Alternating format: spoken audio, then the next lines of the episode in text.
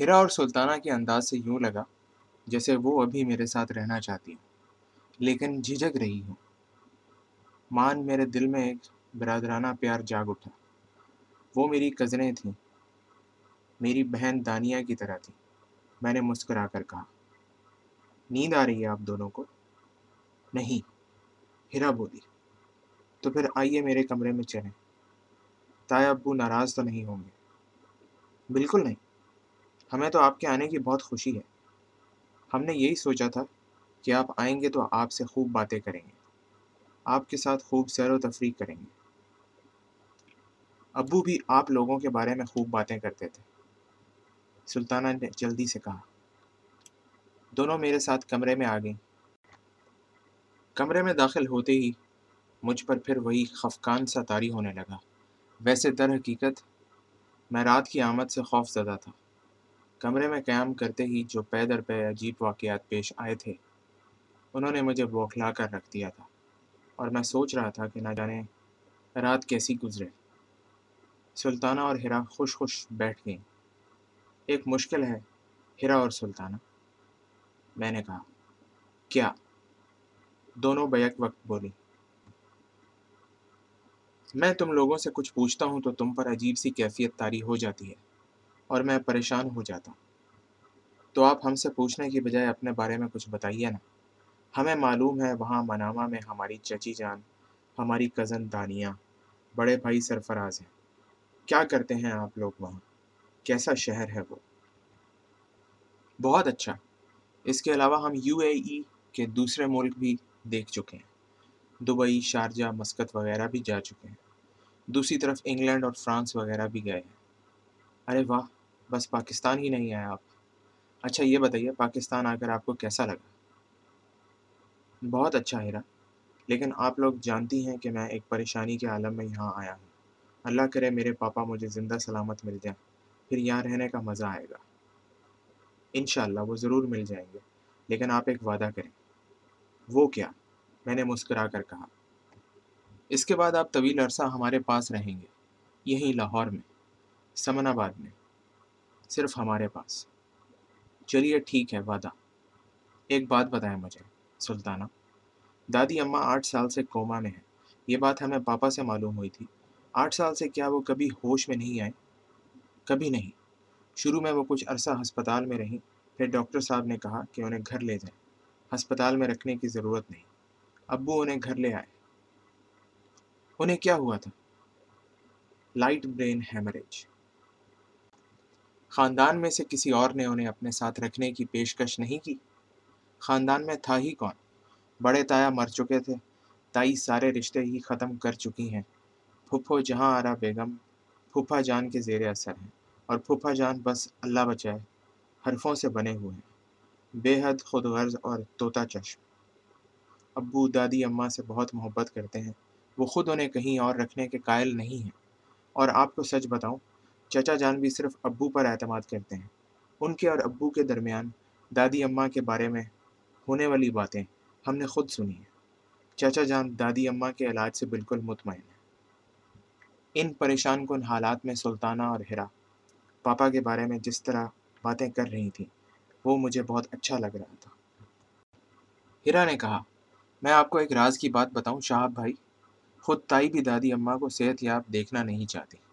کیونکہ اس طرح جائیداد کا ایک بڑا حصہ ان کے قبضے سے نکل جانے کا خطرہ ہے۔ اوہ، ان کی طرف سے کوئی خطرناک کاروائی تو نہیں ہوئی؟ یہ تو پتہ نہیں، لیکن کافی عرصہ پہلے ایک رات ہمارے گھر میں ڈاکو گھس آئے تھے، مگر انہوں نے ایک دوسرے پر ہی اندھا دھند فائرنگ کی۔ ان میں سے شاید ایک دو ہلاک بھی ہو گئے تھے۔ محلے والوں نے ان کے ساتھیوں کو ان کی لاشیں اٹھا کر لے جاتے ہوئے دیکھا انہوں نے ایک دوسرے پر فائرنگ کیوں کی؟ پتہ نہیں۔ بس خیال تھا کہ وہ ڈاکو نہیں تھے، بلکہ دادی اماں کو نقصان پہنچانے آئے تھے۔ میں کچھ دیر سوچتا رہا۔ پھر میں نے کہا، دادی اماں کا علاج ہو رہا ہے؟ مسلسل، ڈاکٹر اشتیاق مرزا ان کے معالج ہیں۔ ہفتے میں ایک بار وہ آتے ہیں اور معائنہ کر کے ہدایات جاری کرتے ہیں۔ ہرا اور سلطانہ کچھ دیر بعد چلی گئیں اور میرے ذہن میں بہت سے خیالات چھوڑ گئیں۔ ان کے جانے کے بعد میں نے دروازہ بند کیا اور پھر موبائل فون پر بحرین سے رابطہ قائم کرنے لگا۔ وہ لوگ بے چینی سے میرے فون کے منتظر تھے۔ ہمارے درمیان یہ طے تھا کہ میں خود فون پر ان سے رابطہ کروں گا۔ جب تک میں انہیں فون نہ کروں، وہ خود یہ کوشش نہ کریں۔ سرفراز بھائی نے بے چینی سے پوچھا، تم بالکل خیریت سے ہو شہاب؟ بالکل بھائی جان، سب ٹھیک ہے پاپا کے بارے میں کچھ پتہ چلا؟ ذرا صورت حال کا جائزہ لے رہا ہوں۔ کل سے کام شروع کروں گا۔ اپنا پورا خیال رکھنا۔ تائے ابو کا رویہ کیسا ہے؟ بہت اچھا۔ وہ مجھ سے تعاون کر رہے ہیں، میں نے کہا۔ پھر ماما اور دانیہ سے باتیں ہوئی اور پھر میں نے فون بند کر دیا۔ کپڑوں کی الماری کی طرف متوجہ ہو گیا تاکہ لباس تبدیل کر لوں۔ پتہ نہیں ہرا یا سلطانہ نے میرے کپڑے سوٹ کیس سے نکال کر الماری میں سجائے تھے یا حمیدہ نے۔ یا پھر اس نے جس نے اپنا نام حمیدہ بتایا تھا، وہ کون تھی؟ اور اس آسانی سے اس گھر میں کیسے آ کر غائب ہو گئی؟ کیا پاکستان میں اس طرح کے واقعات عام ہیں؟ کیا لاہور کے گھروں میں ایسی پرسرار مخلوق عام طور پر رہتی ہیں؟ تایا ابو ہرا اور سلطانہ نے پورے وسوخ سے کہا تھا کہ گھر کے حالات جو کچھ بھی ہیں، کسی کو کوئی نقصان نہیں پہنچتا۔ البتہ جب میں نے ان سے گھر کے بارے میں پوچھا تھا تو وہ کب کپانے لگی تھی۔ بہرحال، یہ ایک پرسرار گھر ہے۔ بے شک، میں اپنے پاپا کی تلاش میں آیا ہوں، لیکن اس طرح کے واقعات کا تجربہ بھی میرے لیے انوکھا تھا۔ کمرے میں ایک ہولناک سکوت تاری تھا۔ میں کروٹ بدل کر سونے کی کوشش کرنے لگا۔ کچھ بھی ہے، جب تک پاپا نہیں مل جاتے، میں تائے ابو کے پاس ہی رہوں گا۔ ان تینوں ہی نے مجھے محبت سے رکنے کے لیے کہا تھا۔ پھر دادی اماں کا عمل بھی بے حد پرسرار لیکن محبت آمیز تھا۔ پتہ نہیں دادی اماں کی کیا کہانی ہے۔ وہ کوما میں ہیں اور سب اس کی تصدیق کرتے ہیں۔ لیکن میرے ساتھ جو کچھ بھی ہوا، وہ بھی میرا وہم نہیں ہے۔ میں نے آنکھیں بند کر لیں اور کچھ دیر کے بعد نیند آ گئی۔ ابتدائی چند گھنٹے گہری نیند سویا، لیکن اس وقت ساڑھے چار بجے تھے، جب کمرے میں ایک انوکھا کھیل شروع ہو گیا۔ میں روشنی بند کر کے سویا تھا، کیونکہ مجھے اندھیرا کر کے سونے کی عادت تھی۔ اس وقت روشنی سے ہی میری آنکھ کھلی تھی۔ یہ روشنی ڈریسنگ ٹیبل کے پاس ہو رہی تھی۔ ڈریسنگ ٹیبل کے آئینے میں مجھے ایک چہرہ نظر آیا۔ یہ ایک نوجوان لڑکی تھی۔ روشن چاند جیسا چہرہ، لمبی لمبی پلکیں بے حد خوبصورت آنکھیں۔ میری طرف اس کی پشت تھی اور اس کی پشت پر جیسے بالوں کا طوفان امڈا ہوا تھا۔ بڑے بالوں کا بے شک ایک تصور ہے۔ لیکن اتنے لمبے اور گہرے سیاہ بال جو اس وقت میری نگاہوں کے سامنے تھے، میں نے پہلے کبھی نہیں دیکھے تھے۔ کچھ لمحوں کے لیے مجھے یہ سب ایک خواب جیسا محسوس ہوا، لیکن پھر میں چونک گیا۔ یہ خواب نہیں ہے۔ پھر یہ لڑکی کون ہے؟ اور میرے کمرے میں کہاں سے آ گئی؟ ابھی میں یہ سوچ رہا تھا کہ لڑکی نے رخ بدلا اور ڈریسنگ ٹیبل کے ایک دراز کھول کر اس سے پرفیوم کی ایک بوتل نکالی اور اپنے لباس پر اسپرے کرنے لگی۔ ایک اعلیٰ درجے کی خوشبو کمرے میں پھیل گئی۔ لڑکی نے بوتل واپس رکھی اور پھر اپنی جگہ سے اٹھ گئی۔ وہ خاصی بلند قامت تھی۔ کھڑے ہو کر اس نے ڈریسنگ کے پاس ہی دیوار پر لگے ایک الیکٹرک بٹن کو دبایا اور کمرے میں گھپ اندھیرا ہو گیا۔ لیکن اس کا ہیولا اب بھی میری نگاہوں میں تھا۔ میں نے اسے ایک دیوار کی طرف بڑھتے دیکھا اور پھر وہ ہیولا بآسانی دیوار میں داخل ہو کر نظروں سے اوجھل ہو گیا۔ میں دیر تک اسی طرح ساکت و جامد رہا۔ پھر ایک دم میری ساری حسیات جاگ گئیں میں جلدی سے اپنی جگہ سے اٹھ گیا۔ یہاں سب کچھ بعید از عقل ہو رہا تھا، لیکن اس سے خوف زدہ نہ ہونا میری نا آگہی تھی۔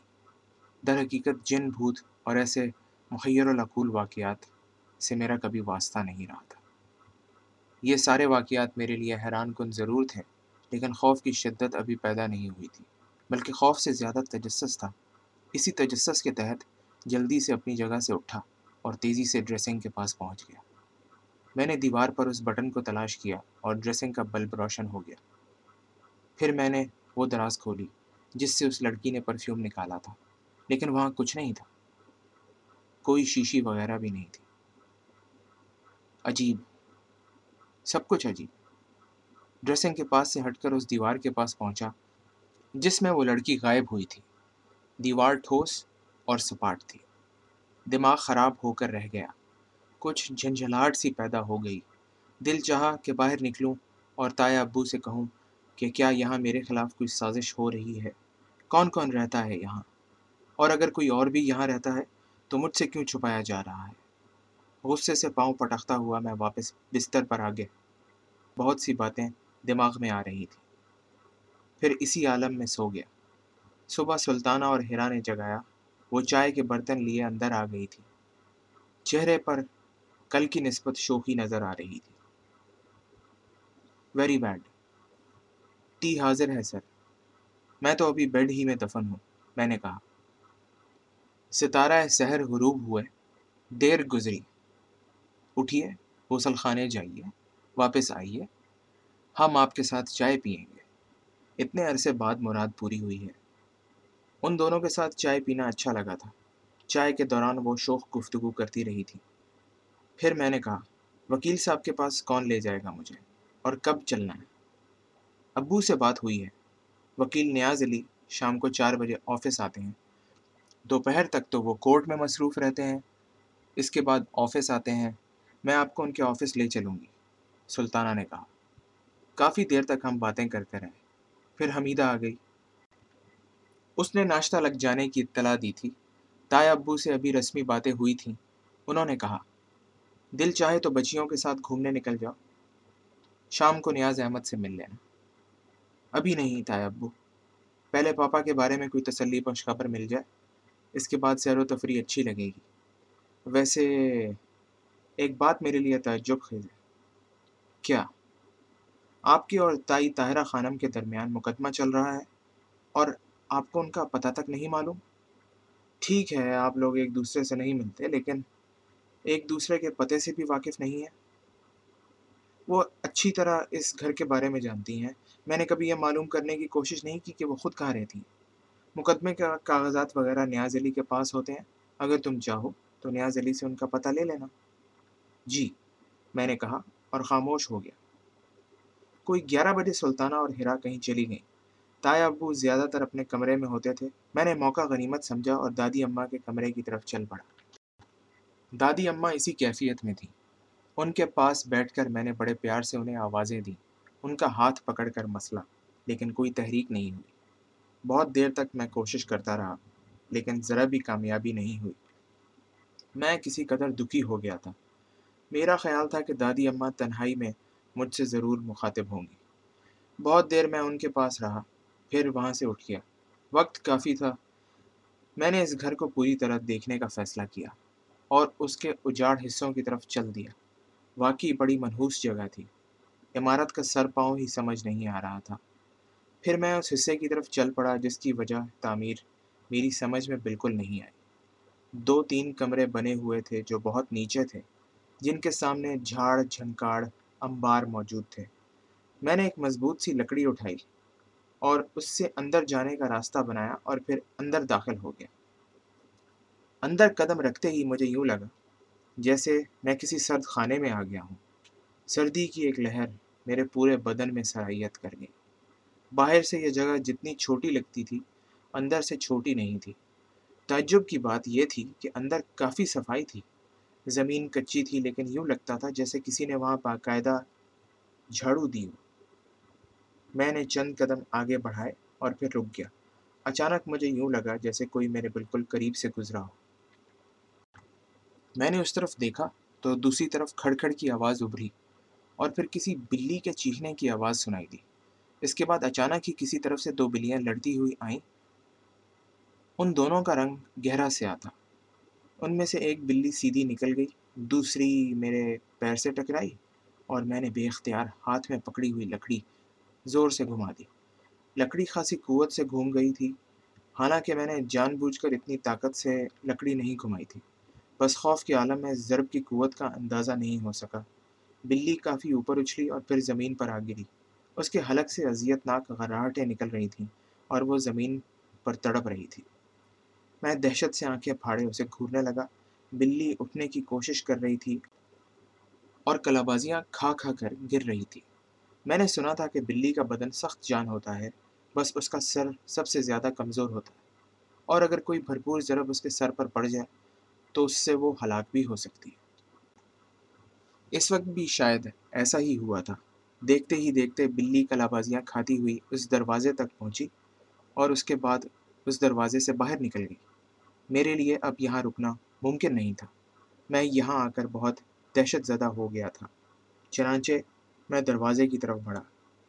راستے میں مجھے نیم تاریخ ماحول کے باوجود خون کے بڑے بڑے دھبے نظر آئے اور دل ہی دل میں سخت شرمندہ ہو گیا۔ بلی کو اس طرح وار کرنے کا کوئی ارادہ نہیں تھا۔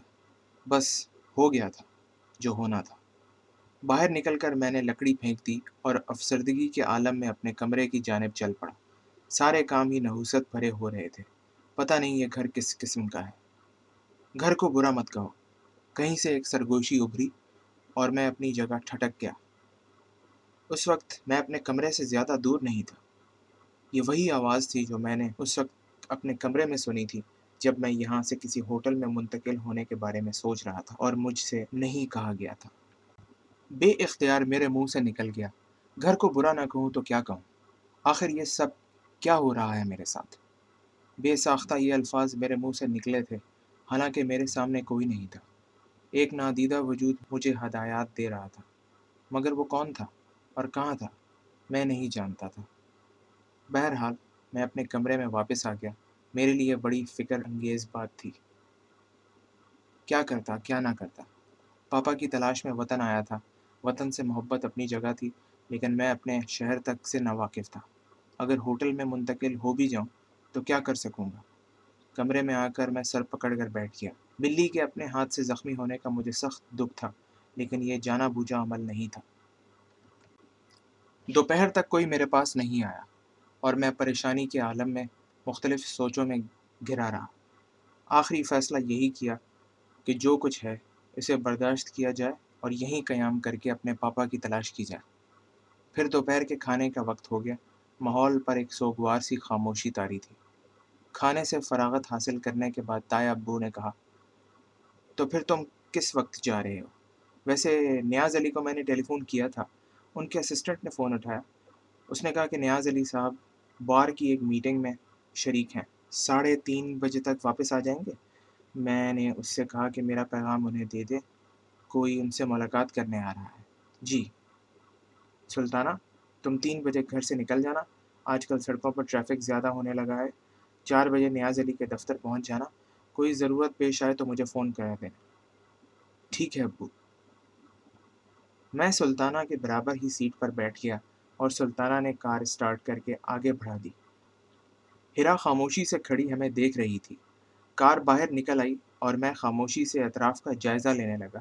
سلطانہ گنجان راستے طے کر رہی تھی۔ سڑک پر کافی ٹریفک تھا۔ سیدھے سادھے لوگ ٹریفک کے اصولوں کی پرواہ کیے بغیر سڑک استعمال کر رہے تھے۔ راستے اور فاصلے طے ہوتے رہے اور آخر کار کار ایک عمارت کے سامنے جا رکی۔ اچھی عمارت تھی۔ خاص طور سے لا چیمبر بنایا گیا تھا۔ ہم تیسری منزل پر پہنچ گئے اور پھر نیاز علی ایڈوکیٹ کے نام کی تختی والے دروازے پر رک کر سلطانہ نے ہلکی سی دستک دی اور اندر داخل ہو گئی۔ بڑا سا صاف شفاف کمرہ تھا، جس میں اسٹاف کے لیے میزیں پڑی ہوئی تھیں۔ ان میزوں پر تین نوجوان وکیل بیٹھے کام کر رہے تھے۔ ایک چپراسی بھی موجود تھا، جس نے سامنے والا دروازہ کھولا اور ہم دونوں کو اندر جانے کا اشارہ کیا۔ نیاز علی وقت سے پہلے آفس آ گئے تھے۔ کیونکہ ابھی چار نہیں بجے تھے۔ یہ ایک ادھیڑ عمر کے بردبار سی شخصیت کے آدمی تھے۔ چہرے سے بہت سنجیدہ معلوم ہوتے تھے۔ انہوں نے سر کی جنبش سے ہم لوگوں کا استقبال کیا۔ میں آگے بڑھا تو انہوں نے مجھ سے ہاتھ ملایا اور بولے، hello baby, hello sir, please بیٹھ جائیے۔ کیسے ہیں بیٹا، آپ کے ابو؟ انہوں نے سلطانہ سے پوچھا، ٹھیک ہے سر، آپ کو سلام کہا ہے؟ وعلیکم السلام، فون پر بات ہوئی تھی میری ان سے۔ یہ شہاب ہے نا؟ جی سر، میرا ہی نام شہاب احمد ہے۔ کیسے مزاج ہیں آپ کے؟ یہ بتائیے۔ ٹھیک ہوں جناب۔ مجھے تھوڑی سی تفصیل ممتاز احمد خان صاحب نے بتائی تھی۔ آپ مجھ سے جو بھی چاہتے ہیں بے دھڑک بتائیے۔ باتیں تو جناب بہت سی ہیں جو میں آپ سے کرنا چاہتا ہوں۔ لیکن ایک بنیادی مسئلہ ایڈوکیٹ ظاہر حسین کی تلاش ہے۔ آپ یقیناً ظاہر حسین ایڈوکیٹ کو جانتے ہوں گے؟ ظاہر حسین؟ ظاہر حسین ہمارے شناساؤں میں ایک ہی ہیں۔ اگر آپ کو ان کی تلاش ہے تو آپ بالکل صحیح جگہ آئے ہیں۔ اسی چیمبر میں ہماری ہی منزل کے اگبی حصے میں ظاہر حسین ایڈوکیٹ کا دفتر ہے۔ میرا خیال ہے ابھی آئے نہیں ہیں۔ ابھی تھوڑی دیر پہلے بار میں ان سے ملاقات ہوئی تھی۔ یہ تو بہت اچھی بات ہے۔ کاش یہ وہی ظاہر حسین ہو بھائی میرا خیال ہے وہی ہوں گے۔ ایک مرزا ظاہر بیگ ایڈوکیٹ ہیں۔ ایک ظاہر خان نیازی صاحب تھے جو ملک سے باہر چلے گئے ہیں۔ اس وقت یہی ایک ظاہر حسین ہے آپ ان سے کیوں ملنا چاہتے ہیں؟ کچھ ذاتی معاملات ہیں۔ اچھا ٹھیک ہے۔ اور مجھ سے کیا معلوم کرنا چاہتے ہیں؟ بس تھوڑی سی معلومات، اگر آپ پسند فرمائیں۔ ہاں ہاں کہیں۔ مجھے طاہرہ خانم کا پتہ درکار ہے۔ مل جائے گا۔ میرے پاس فائلوں میں موجود ہے۔ ابھی نکلوائے دیتا ہوں۔ اب یہ بتائیں، آپ کو کیا پلاؤں؟ نہیں انکل، شکریہ۔ ہم چائے وغیرہ پی کر آئے ہیں۔ سلطانہ نے فوراً ہی کہا۔ اچھا خیر، ٹھیک ہے۔ ایک منٹ۔ نیاز علی نے کہا اور فون اٹھا کر کسی سے بات کرنے لگے۔ انہوں نے طاہرہ خانم کی فائل سے ان کے گھر کا پتہ لکھ کر لانے کے لیے کہا اور فون بند کر دیا۔ اگر مناسب سمجھیں تو یہ بھی بتائیں۔ اگر مناسب سمجھیں تو یہ بھی بتائیں کہ طاہرہ خانم کے کیس کی کیا کیفیت ہے۔ میں نے کہا، کیفیت یہ ہے کہ خود ان کے وکیل اخلاق جاوید کا کہنا ہے کہ وہ کیس ہار چکی ہیں۔ اب میں کیا کہوں؟ خود ان کے وکیل اس سلسلے میں مایوس ہیں۔ ان شاء اللہ تعالیٰ عدالت سے جلد ہی ممتاز احمد کے حق میں فیصلہ ہو جائے گا۔ لیکن میں آپ لوگوں کو ایک بات بتا دوں میں نے ممتاز صاحب سے بھی کہہ دیا ہے کہ طاہرہ خانم ان لوگوں میں سے نہیں ہیں جو نچلے بیٹھ جاتے ہیں۔ وہ کیس ہار جائیں گی، لیکن دوسرے ذرائع استعمال کریں گی۔ اس کے لیے ممتاز صاحب کو تھوڑا سا محتاط رہنا پڑے گا۔ انہیں اپنے بچاؤ کا بندوبست بھی کرنا ہوگا۔ میں خود بھی کسی وقت ان سے ملنا چاہتا ہوں، بلکہ سلطانہ بیٹے، آپ میرا یہ میسیج انہیں دے دیں کہ میں ان سے ملاقات کرنے کا خواہش مند ہوں۔ بہت ہی گوشہ نشین قسم کے انسان ہیں۔ لیکن میرا ان سے ملنا بڑا ضروری ہے۔ ویسے میرا خیال ہے، اس کیس کے سلسلے میں دو تین پیشیاں اور پڑیں گی اور اس کے بعد فیصلہ ممتاز صاحب کے حق میں ہو جائے گا۔ کیونکہ طاہرہ خانم نے دعویٰ غلط کیا ہے۔ اصل میں مسئلہ یہ ہے کہ وہ زمین کروڑوں روپے ملکیت کی ہے۔ اس وقت جب جائیداد کا بٹوارہ ہوا تھا، تو اس زمین کی اتنی قیمت نہیں تھی۔ موجودہ دور میں زمینوں کی جو قیمتیں آسمان تک پہنچی ہیں، انہوں نے اس زمین کو بھی پتہ نہیں کیا سے کیا بنا دیا ہے۔ اور طاہرہ خانم یہ بات جانتی ہیں کہ اگر اس زمین کا تھوڑا حصہ بھی ان کے قبضے میں آ گیا تو وہ اس سے کروڑوں کما لیں گی۔ خیر، میرے لائق کوئی اور خدمت ہو تو بتائیے۔ ظاہر حسین صاحب کو تلاش کرا لیا جائے۔ ہاں میں چپراسی بھیجتا ہوں۔ ایک بار پھر نیاز علی نے فون پر کسی کو کچھ ہدایات دیں اور فون بند کر دیا۔ پھر چند ہی منٹ بعد چپراسی نے دروازے پر دستک دی اور اندر آ کر بولا، ظاہر صاحب کورٹ سے واپس آ چکے ہیں۔ مجھے انتہائی خوشی تھی کہ میرے دونوں کام پہلے ہی دن ہو گئے۔ یعنی طاہرہ خانم کا پتہ بھی مل گیا اور ظاہر صاحب سے بھی ملاقات کے امکانات پیدا ہو گئے۔ میں ان سے پاپا کے بارے میں معلومات حاصل کرنے کے لیے بے چین ہو گیا اور فوراً ہی میں نے نیاز علی ایڈوکیٹ سے اجازت مانگ لی۔ ٹھیک ہے، اور بیٹے سلطانہ، میرے لائق کوئی خدمت ہو تو مجھے فون پر بتا دینا۔ نیاز علی نے پر اخلاق لہجے میں کہا اور ہم دونوں ان کے کمرے سے نکل آئے۔ باہر آئے تو ایک کلرک نے ایک چٹ میرے ہاتھ میں تھما دی۔ یہ طائرہ خانم کا پتہ تھا۔ میں نے وہ چٹ احتیاط سے بیگ میں رکھ لی۔ چپراسی ہمیں ساتھ لے کر ظاہر حسین کے کمرے کی جانب چل پڑا۔ ظاہر صاحب کا آفس بھی سادہ سا ہی تھا۔ ایک بڑا سا کمرہ تھا جس کے سامنے والے حصے میں ایک کلرک بیٹھا ہوا تھا۔ دوسری میز پر ایک باریش شخص کام کر رہا تھا۔ وہ اگر کالا کوٹ نہ پہنے ہوئے ہوتا تو کسی بھی طور وکیل نظر نہ آتا۔ ہم نے ظاہر حسین کے بارے میں پوچھا۔ کلرک نے اسی باریش شخص کی جانب اشارہ کر دیا۔ میں اور سلطانہ اس کے پاس پہنچ گئے۔ ظاہر حسین نے نگاہیں اٹھا کر ہمیں دیکھا اور بولا، تشریف رکھیے۔ آپ لوگ خیریت سے آپ ظاہر حسین صاحب ہیں؟ میں نے پوچھا۔ الحمد للہ فرمائیے، کیا خدمت کر سکتا ہوں؟ ظاہر صاحب، میں بحرین سے آیا ہوں۔ آپ امتیاز صاحب کو جانتے ہیں؟ جن کا تعلق ماضی میں صفدر آباد سے رہ چکا ہے۔ ہاں کیوں نہیں؟ وہ میرے کلائنٹ ہیں اور طویل عرصے سے میں ان کے مفادات کی دیکھ بھال کرتا ہوں۔ فرمائیے، کیا بات ہے؟ خیریت؟ ظاہر صاحب، یہ بات تو آپ جانتے ہیں کہ امتیاز صاحب بحرین کے دارالحکومت منامہ میں رہتے ہیں اور یہاں ان کی جائیداد وغیرہ ہے۔ ہاں بیٹے، میرے ان سے بڑے اچھے تعلقات ہیں، وہ صرف میرے کلائنٹ ہی نہیں، دوست بھی ہیں۔ بات کیا ہے؟ تو کیا آپ کو یہ بات نہیں معلوم کہ وہ پچھلے پونے تین مہینے سے بحرین واپس نہیں پہنچے؟ ہیں۔ ظاہر حسین حیرت سے بولے جی ہاں تقریباً پونے تین مہینے پہلے وہ معمول کے مطابق یہاں آئے تھے۔ عام طور سے وہ دس پندرہ دن کے بعد واپس چلے جاتے تھے، لیکن اب پونے تین مہینے ہو گئے، ان کی کوئی خیر خبر بھی نہیں ملی اور وہ منامہ واپس نہیں پہنچے۔ پونے تین مہینے سے؟ ظاہر حسین نے حیرانی سے کہا اور پھر ایک طرف رکھا ہوا رجسٹر اٹھا لیا اور اس کی ورک گردانی کرنے لگے۔ ایک صفحے پر رک کر انہوں نے کچھ دیکھا، پھر بولے ستائیس تاریخ کو وہ میرے پاس آئے تھے۔ اس دن میں نے سولہ لاکھ روپے کی ایک رسید ان کے حوالے کی تھی۔ میرا مطلب ہے پاس بک جو ان کے بینک کی ہے۔ میں نے معمول کے مطابق وصول شدہ رقم ان کے بینک میں جمع کرائی تھی اور پھر پاس بک ان کے حوالے کی تھی۔ ستائیس تاریخ کا مطلب ہے کہ آج بارہ تاریخ ہے اور بارہ اور تین پندرہ۔ پندرہ دن پہلے کی بات ہے جب میری ان سے ملاقات ہوئی ہے۔ میرا دل اچھل پڑا۔ کم از کم پاپا کی زندگی کی خبر تو ملی تھی۔ آپ پورے وسوخ سے کہہ سکتے ہیں کہ وہ پندرہ دن پہلے آپ سے ملے تھے۔ یہ دستخط موجود ہیں ان کے۔ میں اصول کا آدمی ہوں، ہر چیز کا ریکارڈ رکھتا ہوں۔ یہ دیکھیے۔ یہ آپ کے والد صاحب ہی کے دستخط ہیں نا؟ ظاہر حسین صاحب نے رجسٹرڈ میرے سامنے کر دیا۔ میں نے ایک لمحے میں پاپا کے دستخط پہچان لیے۔ میرا دل خوشی سے معمور ہو گیا تھا۔ میں نے کہا، بہت بہت شکریہ جناب، آپ نے میرا تردد دور کر دیا۔ مزید ان کے بارے میں کیا علم ہے آپ کو؟ میرا مطلب ہے کہ کیا آپ جانتے ہیں کہ اس بار ان کی مصروفیتیں کیا ہو گئی تھیں؟ یہ سوال میں اس لیے کر رہا ہوں کہ آپ نے مجھے بتایا ہے کہ ان سے آپ کی دوستی بھی ہے۔ بالکل ٹھیک ہے۔ لیکن میں اس بارے میں کچھ نہیں جانتا۔ میں محتاط بھی ہوں اور مصروف بھی۔ بے شک کسی سے میرے تعلقات کتنے ہی اچھے ہوں، لیکن میں ذاتیات میں کبھی مداخلت نہیں کرتا۔ البتہ یہ بات میرے علم میں ہے کہ یہاں ان کے کچھ عزیز و اقارب سے چپکلش چل رہی تھی۔ بس اس سے زیادہ میرے علم میں نہیں ہے۔ کوئی ایسی بات جو اتفاقیہ طور پر آپ کے علم میں آ گئی ہو۔ ظاہر حسین صاحب سوچ میں ڈوب گئے تھے۔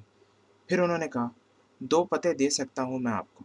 یا پھر آپ کو اس کا علم بھی ہو۔ یہاں ان کے بڑے بھائی ممتاز احمد صاحب رہتے ہیں سمنا آباد میں۔ ان کا مکان ہے۔ جی ہاں میں تایا ابو کے پاس ہی ٹھہرا ہوا ہوں۔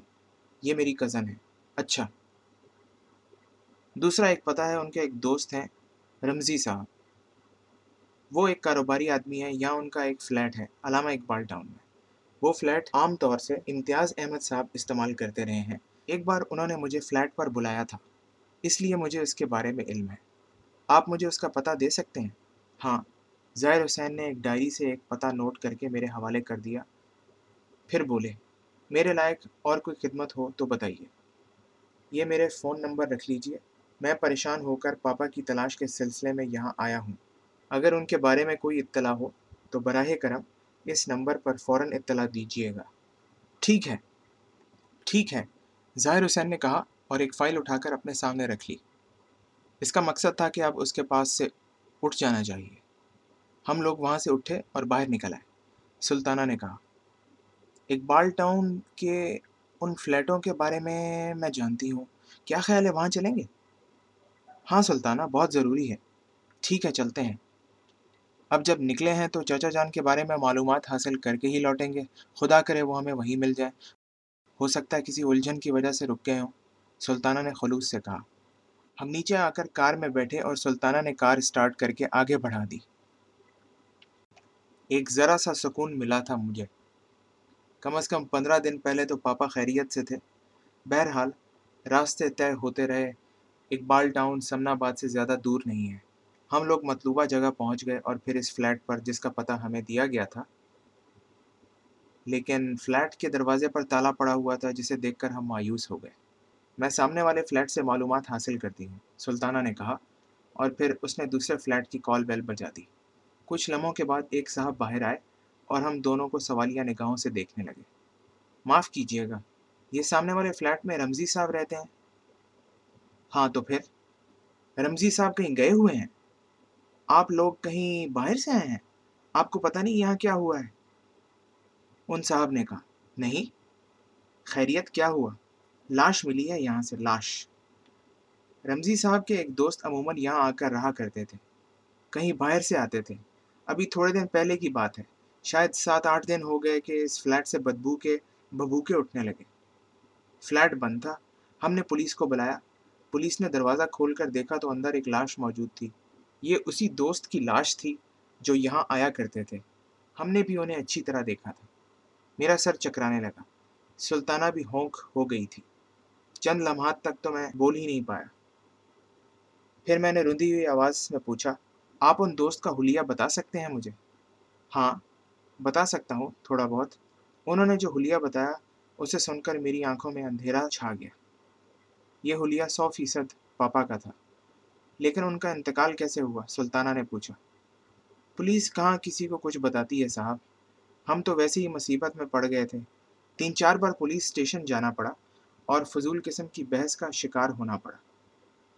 وہ تو یوں کہو کہ میرا بیٹا عدالت میں کلرک ہے، اس کے تعلقات ہیں، جس کی وجہ سے ہم لوگوں پر کوئی عذاب نہیں آ سکا، ورنہ پولیس آسانی سے کہاں چھوڑتی۔ جناب یہاں کا پولیس اسٹیشن کتنی دور ہے؟ آپ لوگ ہیں کون آخر؟ بتائیں گے نہیں؟ آپ اگر ہمیں پولیس اسٹیشن کا پتہ دے دیں تو آپ کی مہربانی ہوگی۔ ہم رمضی صاحب کے رشتہ دار ہیں۔ پولیس اسٹیشن زیادہ دور نہیں ہے۔ گاڑی شاڑی ہے آپ کے پاس؟ نہیں ہے؟ نزدیک ہے، پیدل بھی جا سکتے ہو۔ ان صاحب نے پولیس اسٹیشن کا پتہ بتایا اور ہم دونوں لڑکھڑاتے ہوئے وہاں سے اتر آئے۔ سلطانہ بھی کچھ کہتے ہوئے ڈر رہی تھی اور میری بھی حالت خراب تھی۔ میرے قدم لڑکھڑا رہے تھے۔ سلطانہ بھی خاموش تھی۔ جو کچھ معلومات حاصل ہوئی تھیں، وہ بڑی بھیانک تھیں۔ ظاہر حسین کے کہنے کے مطابق پاپا رمضی صاحب کے فلیٹ میں ٹھہرا کرتے تھے اور رمضی صاحب ملک سے باہر ہوتے تھے۔ فلیٹ سے ان کے دوست کی لاش ملی تھی۔ آہ، کیا وہ پاپا ہی تھے؟ ڈوبتے دل اور لڑکھڑاتے قدموں کے ساتھ میں اور سلطانہ پولیس اسٹیشن میں داخل ہوئے۔ ایس ایچ او ایک خوش مزاج اور نوجوان آدمی تھا۔ میں نے اپنا تعارف کرایا اور یہ بھی بتایا کہ میں بحرین سے آیا ہوں اور اصل معاملہ کیا ہے؟ ایس ایچ او نے گردن ہلائی اور بولا، بڑی افسوسناک بات ہے کہ وہ آپ کے پاپا تھے۔ لاش کی کچھ تصویریں ہیں میرے پاس۔ اگر آپ برداشت کر سکیں تو میں دکھاؤں آپ کو۔ جی دکھا دیجیے۔ اور یہ بھی بتائیے کہ وہ لاش کہاں ہے۔ میرا خیال ہے چار دن تک اس کی تشہیر کی گئی۔ لاش کو سرد خانے میں رکھوا دیا گیا تھا، لیکن کسی طرف سے کوئی اطلاع نہیں مل سکی، چنانچہ اسے لاوارث لاش کے طور پر دفن کر دیا گیا۔ یہ تصویریں دیکھ لیجیے پولیس آفیسر نے تین تصویریں نکال کر ہمارے سامنے رکھ دیں اور میں ان پر جھک گیا۔ آہ، یہ میرے پاپا ہی کی لاش تھی۔ میرے حلق سے ایک دلدوز چیخ نکلی اور اس کے بعد میں وہیں پولیس اسٹیشن میں بے ہوش ہو گیا۔ یہ بے ہوشی کتنی طویل رہی، اس کا تو فوری طور پر اندازہ نہیں لگایا جا سکتا۔ لیکن جب مجھے ہوش آیا تو میں سمنا آباد والے گھر کے ایک کمرے میں تھا۔ یہ کمرہ میرا نہیں تھا۔ بلکہ شاید گھر کا کوئی اور خالی کمرہ تھا۔ میرے پاس سلطانہ ہرا، تایا صاحب اور ڈاکٹر صاحب بیٹھے ہوئے تھے۔ ڈاکٹر صاحب کو میں نے ان کی گردن میں پڑے ہوئے آلے سے پہچانا تھا۔ وہ ایک کاغذ پر کچھ لکھ رہے تھے۔ پھر انہوں نے کاغذ ہرا کو دیتے ہوئے کہا، یہ کچھ طاقت کی دوائیں ہیں؟ اعصاب کو سکون دیتی ہیں۔ ان کی حالت بہتر ہوتی جائے گی۔ اور آپ بیٹے، حوصلے سے کام لیجیے۔ جوان آدمی ہیں خود ممتاز صاحب بیچارے ضعیف اور اعصابی مریض ہیں۔ آپ سوچ سمجھ کر عمل کیجیے۔ میں آپ کے دکھ میں برابر کا شریک ہوں۔ میں چلتا ہوں۔ ممتاز صاحب ان شاء اللہ تعالیٰ ان کی حالت بہتر ہوتی چلی جائے گی۔ جو شوق تھا وہ برداشت کر چکے ہیں۔ سلطانہ نے جلدی سے بیگ سنبھالا اور ڈاکٹر صاحب میرا شانہ تھپ تھپا کر کمرے سے باہر نکل گئے۔ میں جلدی سے اٹھ کر بیٹھ گیا۔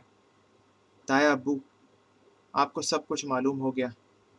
ہاں بیٹے۔ تایا صاحب نے کہا اور رونے لگے۔ تایا ابو، میرے پاپا میرے پاپا مر گئے۔ میرا بھی بھائی مر گیا، میں تنہا رہ گیا۔ بیٹے، میں تنہا رہ گیا۔ ایک سہارا تو تھا کم از کم، وہ سہارا بھی ختم ہو گیا بیٹے۔ حوصلے سے کام لو۔ مجھے تم سے بہت سی باتیں کرنی ہیں۔ سلطانہ واپس آ گئی تھی۔ ہرا اٹھ کھڑی ہوئی۔ میں دوائیں لے کر آتی ہوں۔ اس نے کہا اور کمرے سے باہر نکل گئی۔ سلطانہ میرے پاس آ کر بیٹھ گئی۔ سلطانہ، مجھے پولیس اسٹیشن سے کیسے لایا گیا؟ میں نے سوال کیا۔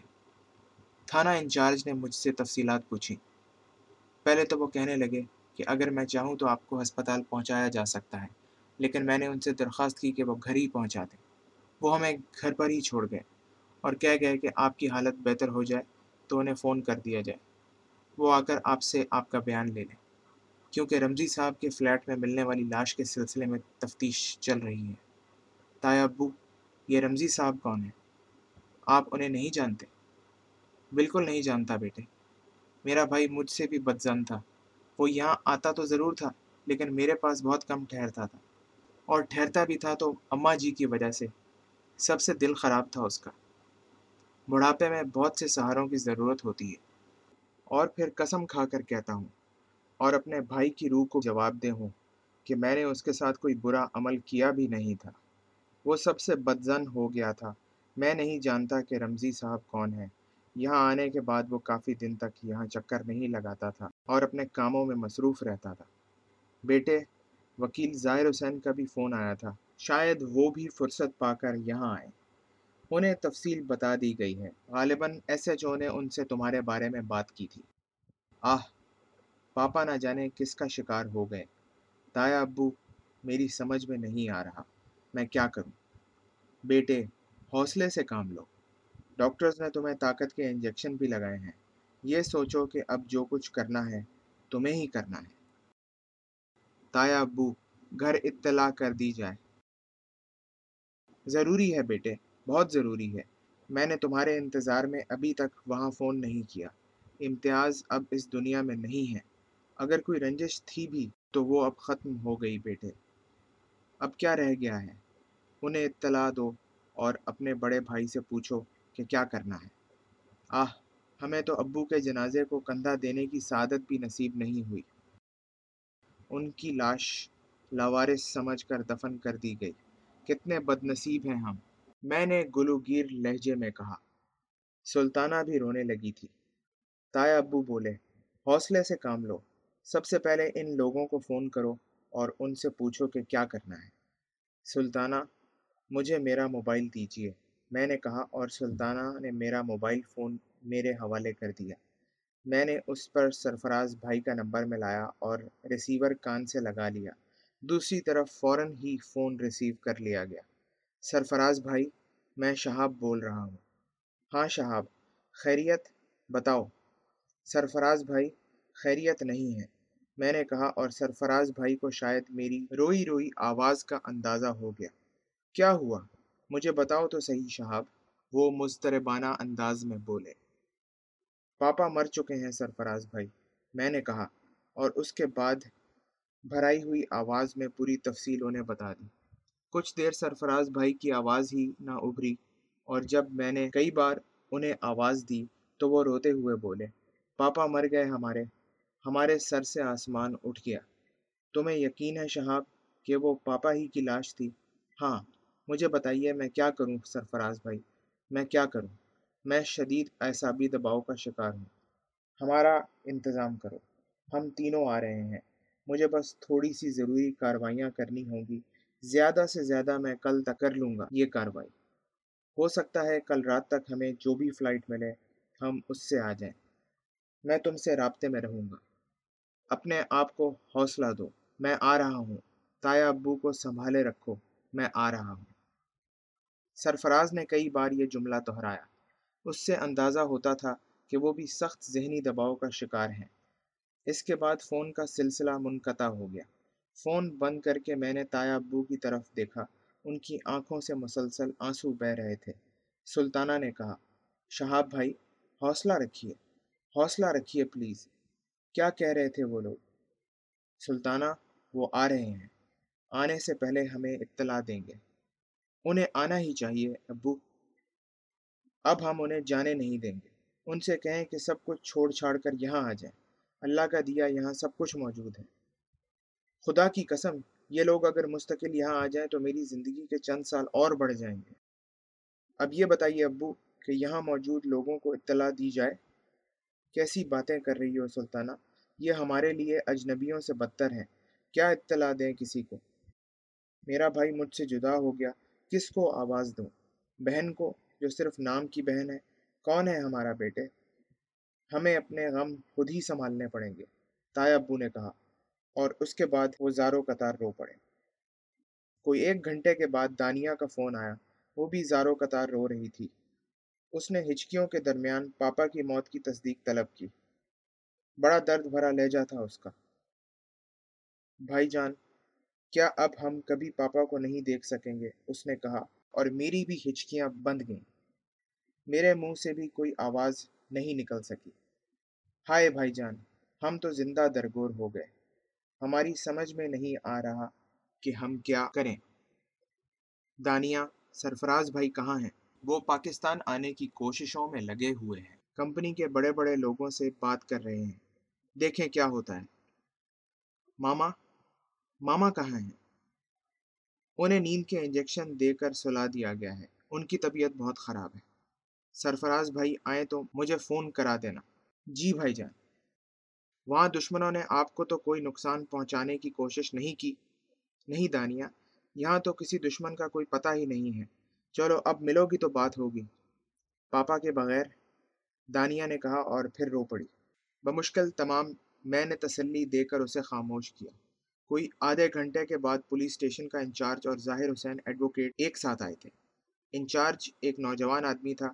پہلے بھی اس نے میرے ساتھ بہت اچھا سلوک کیا تھا اور اب بھی وہ بڑے اخلاق سے پیش آیا۔ مجھے سخت رنج ہے کہ آپ کے پاپا اس طرح کے حادثے کا شکار ہوئے۔ ہماری تحقیقات تو تقریباً رک ہی گئی تھیں۔ آپ کے آنے سے ہمیں کافی مدد ملے گی۔ میری طرف سے بھی تعزیت قبول کرو بیٹے۔ یہ مت سمجھنا کہ امتیاز احمد اس دنیا میں نہیں رہے تو ہمارا کوئی تعلق نہیں رہا۔ ویسے بھی جائیداد وغیرہ کے بارے میں پوری تفصیلات میرے علم میں ہیں اور میں وہ تمام حسابات بھی تمہیں اطمینان سے پیش کروں گا۔ بس اپنے آپ کو حوصلہ دو۔ کیا منامہ میں تمہارا اپنی ماما وغیرہ سے رابطہ ہوا؟ جی ہاں وہ یہاں آنے کی تیاریاں کر رہی ہیں۔ ظاہر ہے ایک دم تو اٹھ کر نہیں آ سکتے تھے۔ ظاہر ہے۔ پھر ایس ایچ او نے کہا، آپ کے اہل خاندان آ جائیں تو کچھ تفصیلات پتہ چلیں۔ رمزی صاحب کے بارے میں کوئی پتہ نشان نہیں مل سکا، وہ کون تھے اور ملک سے باہر کیوں رہتے تھے؟ ظاہر حسین صاحب، آپ اس سلسلے میں کوئی مدد فرما سکتے ہیں؟ میرے علم میں آیا ہے کہ آپ امتیاز احمد کے تمام امور کے نگران تھے۔ ظاہر حسین بولے، تعجب کی بات ہے۔ آپ نے فلیٹ سیل نہیں کیا۔ یہ تو ایک غیر قانونی عمل ہے۔ ہو سکتا ہے کوئی چیز آپ کی نگاہوں سے اوجل رہ گئی ہو۔ آپ بالکل فکر نہ کریں ظاہر صاحب۔